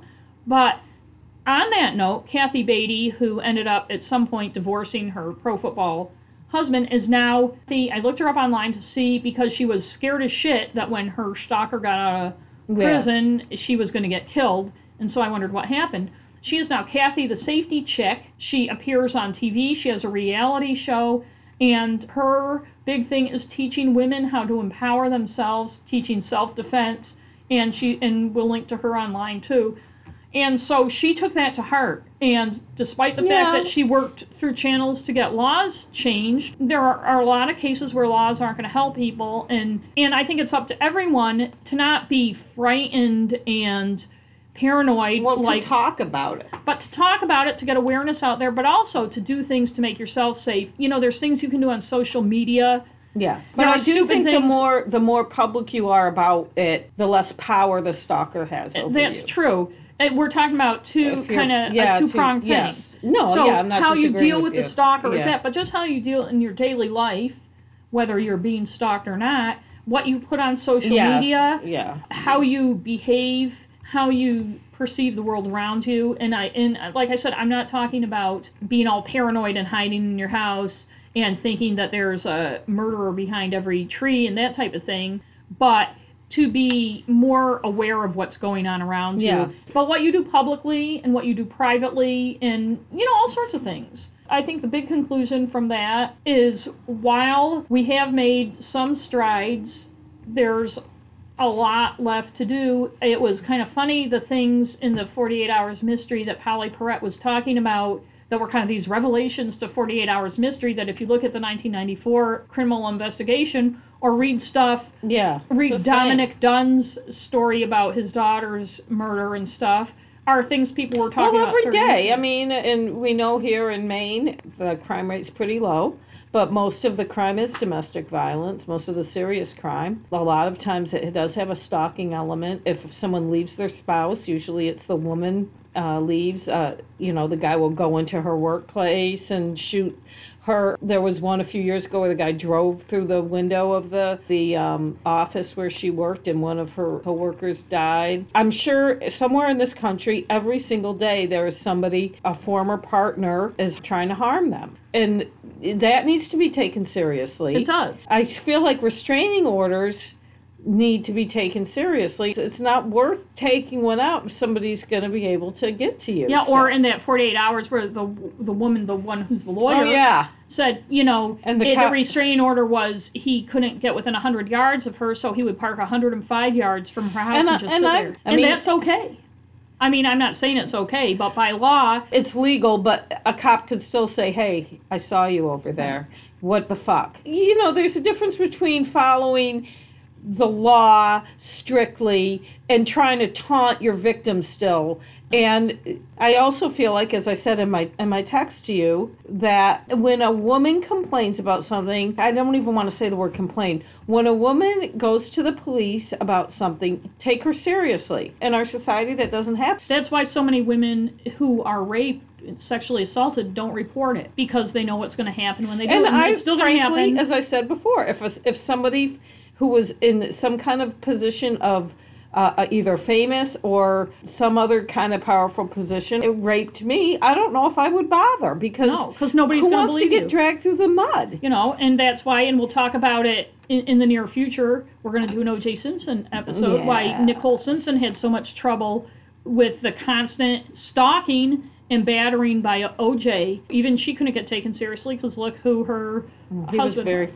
Hey, you know who you didn't talk about at all though was David Letterman, and he had that poor. I know. Well, there were a lot. There were many, many people. Michael J. Fox got more than six thousand Oh, letters from someone. I just couldn't. I Yeah, mean, there's too we've gone on for a long time, and there were just too many. And you know, it's uh, he used to joke about her on his show a lot, and then I think someone spoke to him and said, "Sim, yeah, you know, she's don't joke yeah." about it. Yeah. And then she killed her. She was sad. I know it is. A lot of it is. A lot of it is sad because a lot of these people. Frankly, one of the things I felt about Justin Massler when we were watching the 48 Hours, you know, people were like outraged and everything at him. I just watched him and said, "Here is a very he's sad, nuts. mentally ill guy." And I also defy anyone to watch that British documentary. You're not. I'm your number one fan that I'll link to again on our website, and not feel the complete and total sadness of watching these people talk about their obsessions. And on one hand, it's things that people would laugh at, they get laughed at, and it's just brutally. I think sad. sometimes you laugh at it because it's so preposterous, but you still feel bad. Well, part of laughing at people who behave that way is because you're looking at them through this prism of we're all normal people, and here are normal people acting this way, Yeah. and they're not, they're not, they're, they're ill. Yeah, I know. And it's sad when somebody who's ill is laughed at instead of taken seriously, who's mentally ill. And I really, my big issue with that 48 Hours Mystery was how I felt Justin Massler and his mother, I agree with you, were exploited in a lot of ways on that show. But that I show also been feel like, you know, even the domestic stalkers, there is an element of mental illness there. There is, They're there's an obsession. Yeah, Right. they're obsessive. But as we know, the legal definition, and Matt, Yes. I don't know if we talked about this with Matt before or not, but No, we haven't, but we should. we should because The difference between the medical definition and the legal definition, Yes. or whatever. Yes. And some of it has to do with planning the person's murder. Yes. You know, Robert Bardo, his defense argued that he was schizophrenic, but that didn't matter. He was still found guilty and And I convicted and to I yes, because he, and there was another one I just and was and John to. Sweeney, the one who killed Dominique Dunne, his defense lawyer successfully argued, and it's very frustrating that it kind of happened in the passion of his anger Fuck. at her, and but he. There were indications that he planned to go over there and fucking kill well, her. obviously. and he had attacked her before. Like and what? uh, Like okay. Oh, he, they were in this. It was a passion of the moment because they were fighting. Well, they were fighting because he went over to her fucking house. Well, that's a trial, and I've seen this done before, but maybe this was the first one that happened. It took four to six minutes for her to be strangled to death, Ah. and the lawyer, Oh, the, it just, the, it just, the prosecutor said, "Okay, here's four minutes." And Dominick Dunne says in his account of it, everybody in the courtroom sat there in silence except for the defense lawyer and Sweeney, who whispered to each other through the whole thing. Uh, Which, to talk about lack of respect, if I were on that jury and the jury was hot and they wanted to go home, so they, you know, It's just, you know, whatever. he somebody one of the jurors actually said that on TV later that they were they were kind of hung up but they were hot and wanted to go home so they just agreed to the lesser charge but Yeah. so that is stalking in a nutshell and I, like, I find I just find it a fascinating it is fascinating, but it, it it's, also sad. it's and sad and it's scary if you're the person I can't think of I- many things if you're for especially You some of these people desperate. for years must, for it 10 must years be a desperate feeling. I, I have sympathy for anybody that that happened to. I don't care who how famous No. they are. no and, how if you're rich they are. if you're famous or rich you're still a person It's scary. you still have feelings I mean like that that Sandra Sandra, Bullock. Bullock. she sounded scared as shit. Right. And She's I felt hiding bad in for her her. closet, and she sounded like any Scared woman hiding in her woman, closet while some yes. nut job was trying to get in her bedroom. Oh. So speaking of Matt, we're not talking to him about um, What are that night. I can't remember, but we'll remember when we get When to we it. see him. Hi Yeah. Matt. Hi, Matt.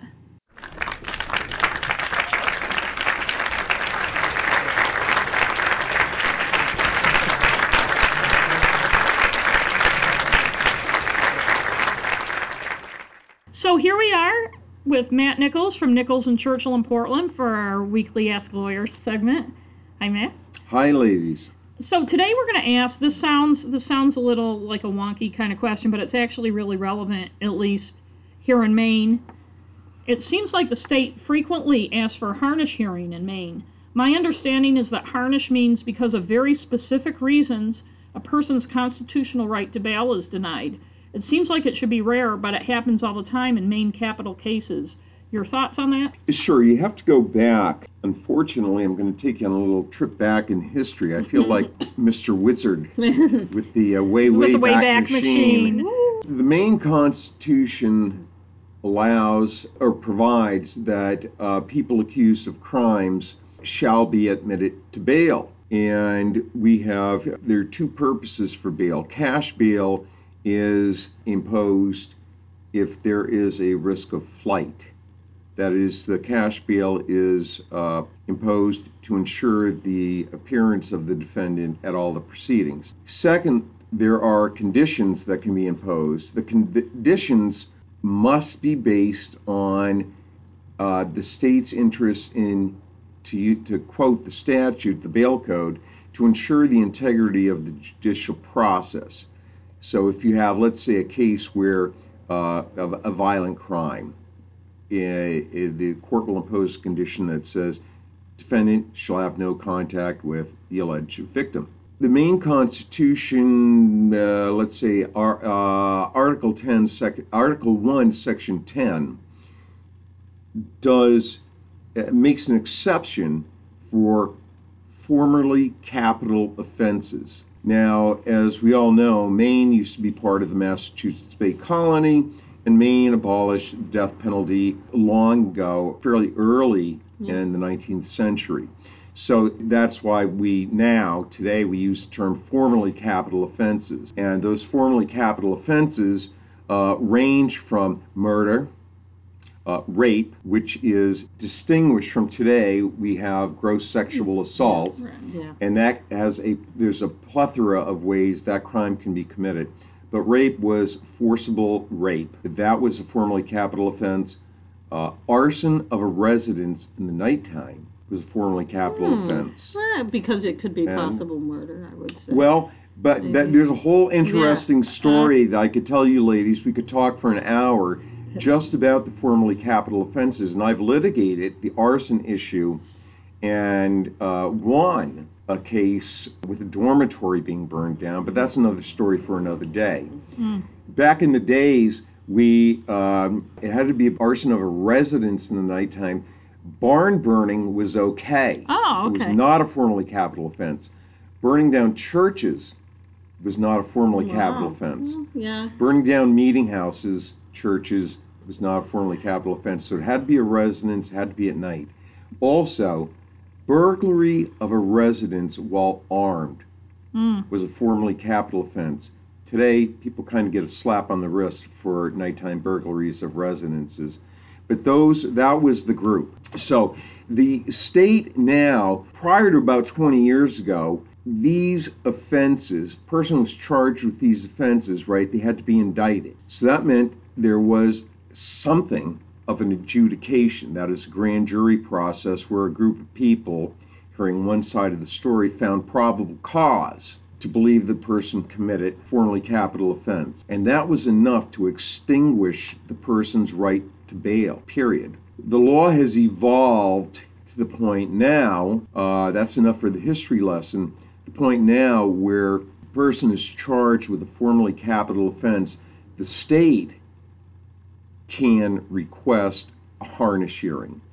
The Harnish case, State versus Harnish, is a 1986 Maine Supreme Court case that really defined these ground rules. It was based on a case called State versus Fredette, which was decided about a year or two earlier. But basically, the way it works now is so and so, Mr. Smith, is charged with one of these formerly capital offenses. The state, either relying on an affidavit for probable cause, which supports the arrest of the person, or if they already have a grand jury indictment, there's a finding of probable cause. Now the state has to ask for a harnish hearing in which they, the state, has the burden of extinguishing the person's right to mm, bail. okay.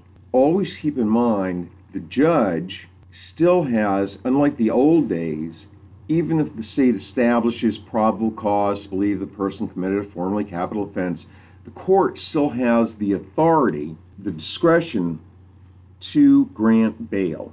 So our system has changed from automatically extinguished based on a probable cause finding to now, if the the state has the burden of make, showing probable cause at a hearing, an actual hearing, and still the right to bail is not the bail as a matter of right is extinguished, but the court still has discretion to say, okay, some component of cash, if there's a risk of flight, and or some conditions to ensure the integrity of the judicial process, I can release Mr. Smith on bond.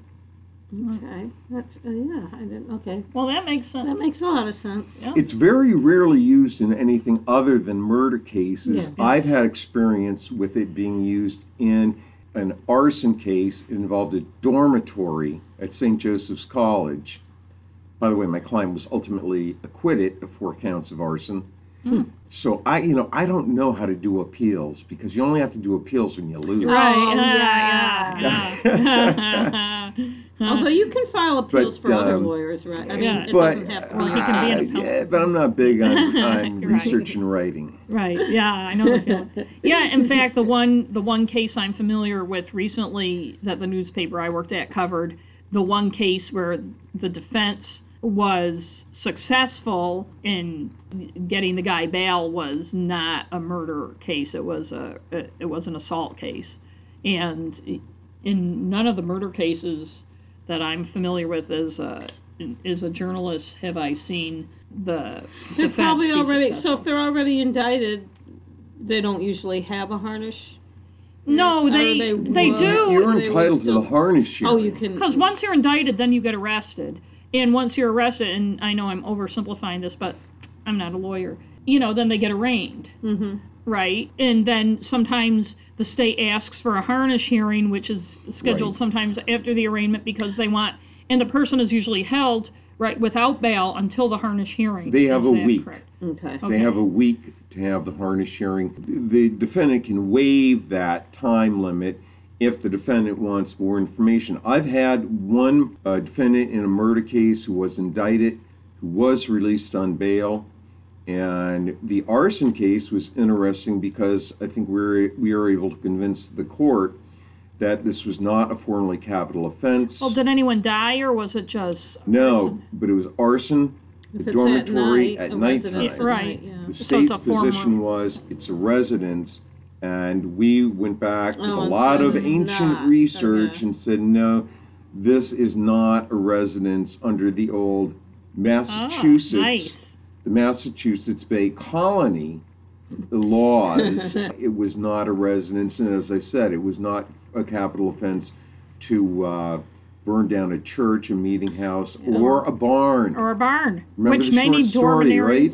Mm, Burning which- barns. Oh, geez, that rings a bell. Yes. I don't know. Uh, are we talking Mrs. Fryover here? We're ta- we may be talking um, uh, Mr. Louis. Uh, Hilliard. we may be talking of my uh, one of my favorite teachers of all Hilliard? time, Louis Hilliard. yes, but we digress. Okay.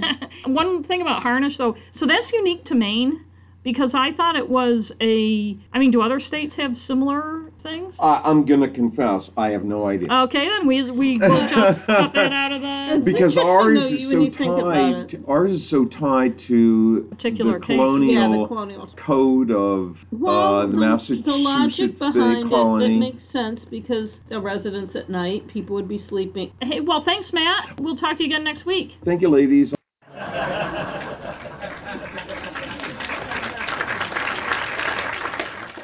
Well, we both have busy weeks, so we didn't think of what our recommendations were going to be Yes. we drove over here. But you started talking about the movie All All About, about Eve. Eve. Well, we were talking about movies that we liked. So we decided for our re- recommendations that we'd each do a movie we like, maybe an old timey one that we could recommend to people that Yes. we really like, but maybe is not on a lot of people's radar. So did you want to go first? Yeah, I'll go first. Okay.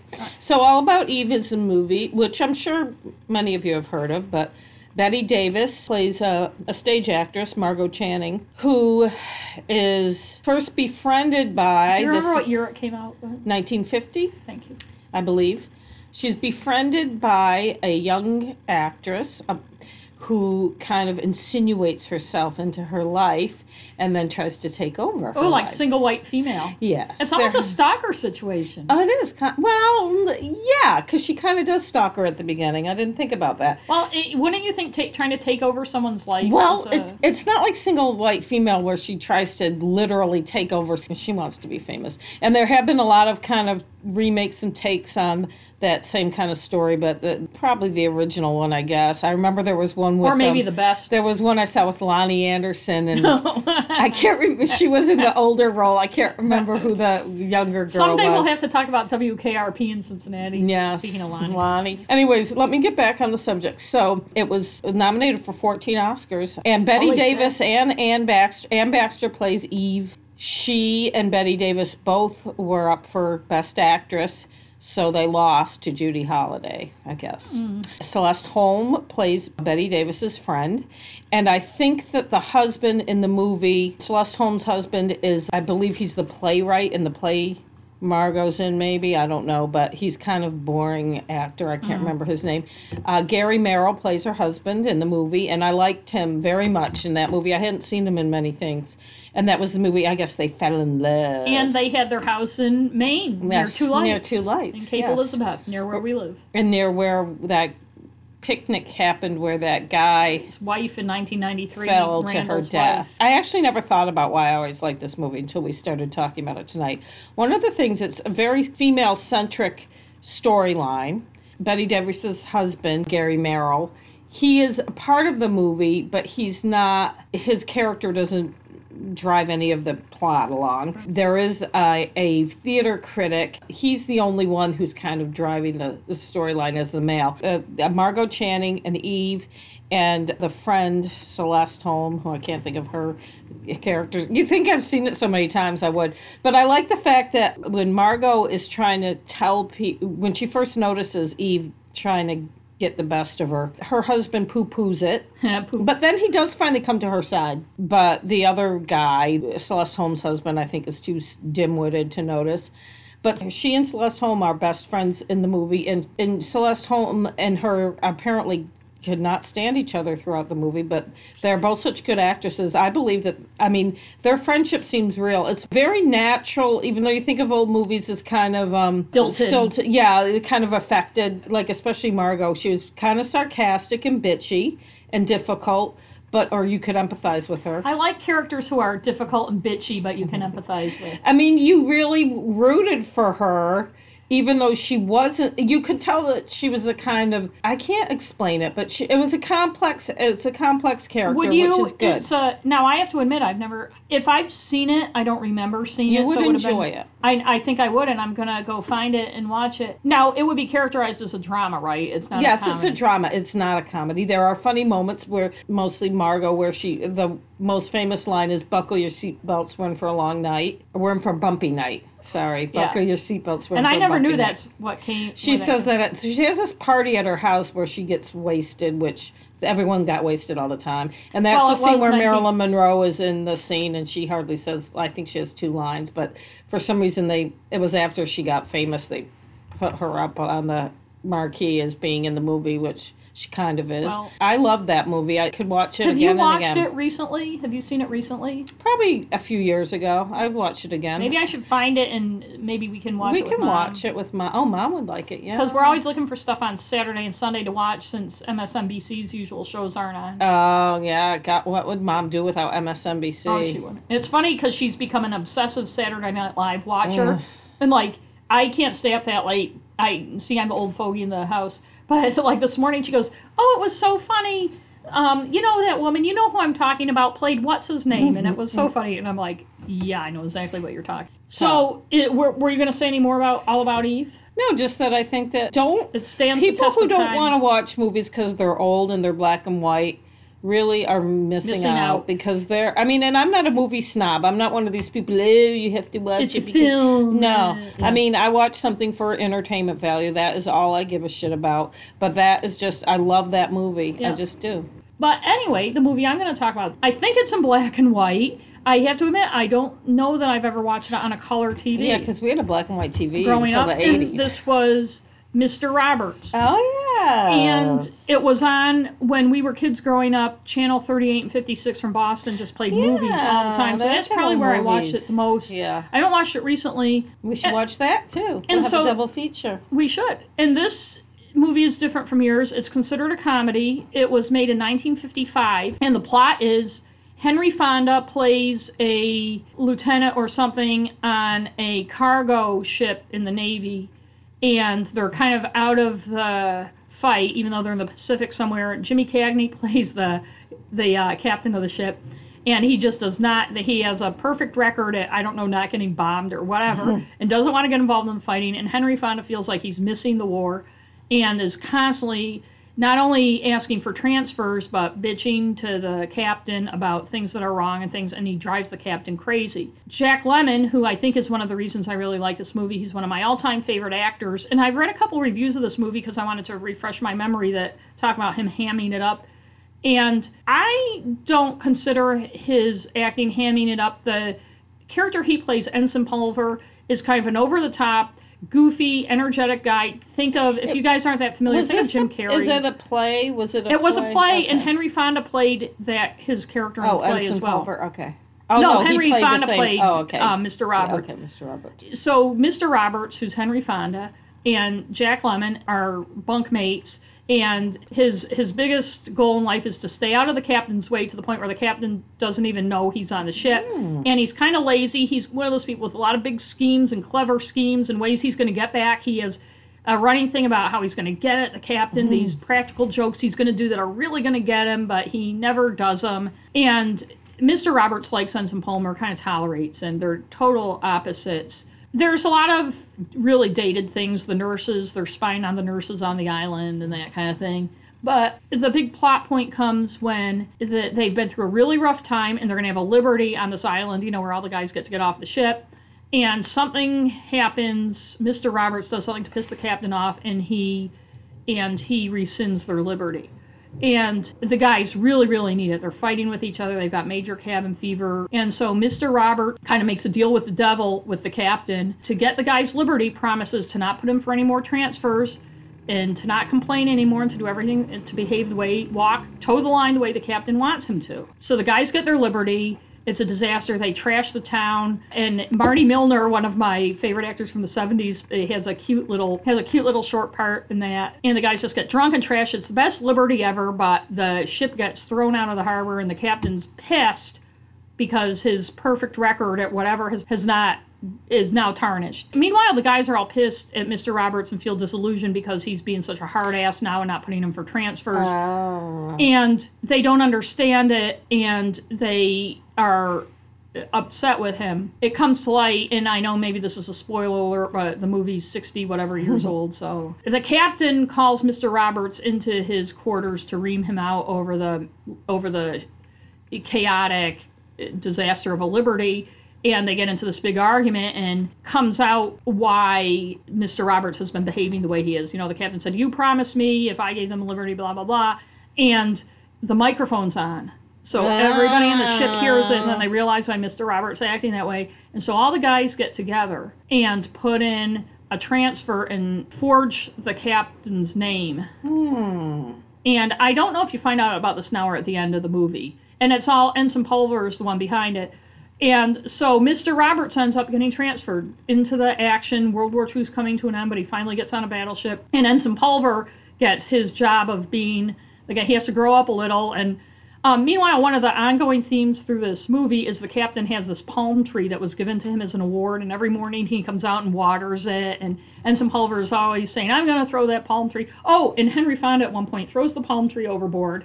Captain gets a new one and chains it down. Ah. And Ensign Pulver is always saying, "Oh, I'm going to throw that," you know. So Ensign Pulver's there, and he's kind of grown up, and you know, he's not acting like a goofball anymore. And he gets a letter from Mr. Roberts about how he's in the thick of things, and but he still treasures. They made this medal for him, the Order of the Palm or something, out of a eh, that looks like a palm tree because he threw the palm tree overboard. And he says, "I treasure that more than any medal I may get." And then Ensign Pulver opens another letter, and it's from a friend on the No. ship. And Mr. Roberts was killed no. after he and so Ensign Pulver Spoiler alert. it is a spoiler alert, but it's one of the reasons I like this movie. Ensign Pulver gets up, he marches over to the palm tree, pulls it out by its roots. Oh, by the way, the captain has is now telling him how wonderful he is all the time because he's just towing the line and being a goof. Throws it overboard, then goes, knocks on the door of the captain's cabin. Captain's like, who is it? He comes in, it is I, Ensign Pulver, and I just threw your goddamn palm tree overboard, and what's all this crap about no ice cream or whatever?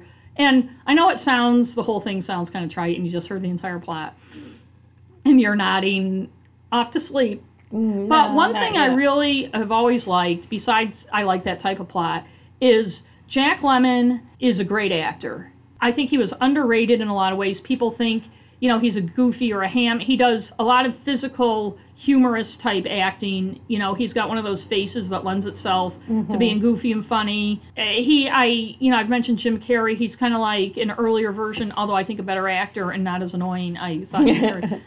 But he also is a really good dramatic actor, and the and the arc from being this goofball to his to what happens in the final scenes of that movie. I just I've just always loved, and that's one of the things I watched about that change he makes. Mm-hmm. And you know Henry Fonda's good. I'm I'm a fan of his, and I always loved Jimmy Cagney. So it's got a good cast. It's funny in a lot of ways, but it tells us it tells a story. It tells it well it it speaks to a certain era. I don't nowadays it would be considered I think a little superficial and but I just love Jack Lemmon. And that was one of his earliest movies. He actually got the best supporting actor Yeah, he must have Oscar for that. And so I recommend that movie just because to, just to watch Jack Lemmon act, Okay. you know. And so I guess that's our show Yeah. for tonight. yes. And did have we we should do our usual Our Twitter, yeah, we have crime and stuff. and our website crime and stuff online which we've mentioned a couple times tonight not only has all our previous episodes and ways to subscribe but also the page more stuff which has links to to some of the articles and videos and stuff we watch as we research materials. yeah not all of it but some of the Yeah, stuff we some like because I do a lot of it. I mean, I look at a lot of different things. Um, there might be some, you and some of it's just stuff we want to share with people because we think it's pretty cool yeah. And if you want to keep us going, you can on our site donate to Patreon, and for two dollars a month or five dollars a month, become a patron and get some of our merch that's upcoming. Some Yeah. cool stuff, Yeah. and we'll have some of that on our website soon. We Pretty you did some really cool little logos for our patron, and we'd like to thank Think Tank Co-working for letting us record Thank here, you. And thanks to Matt, and all to of our SoundJ. listeners. uh, SoundJay.com, where we get all our sound effects Sound and music effects. for free. except for the traffic going by. Except for the traffic going And by. And the lady walking natural. around And the lady- upstairs. yeah, we have a neighbor upstairs. We didn't know there was an apartment upstairs. at Until Think Tank. recently. Okay. So that's it, and we'll talk to you guys next week when we'll have another exciting Yeah. crime and stuff. Okay. Bye bye. Bye. Jesus Christ, who's the fucking asshole who leaves time on the microwave? You know, there's a special place in hell for people who do that. Huh? Some dick left for like 46 seconds on the microwave. I don't know who the fuck does that. The ghost of some asshole. Ah. Oh, the thing was on.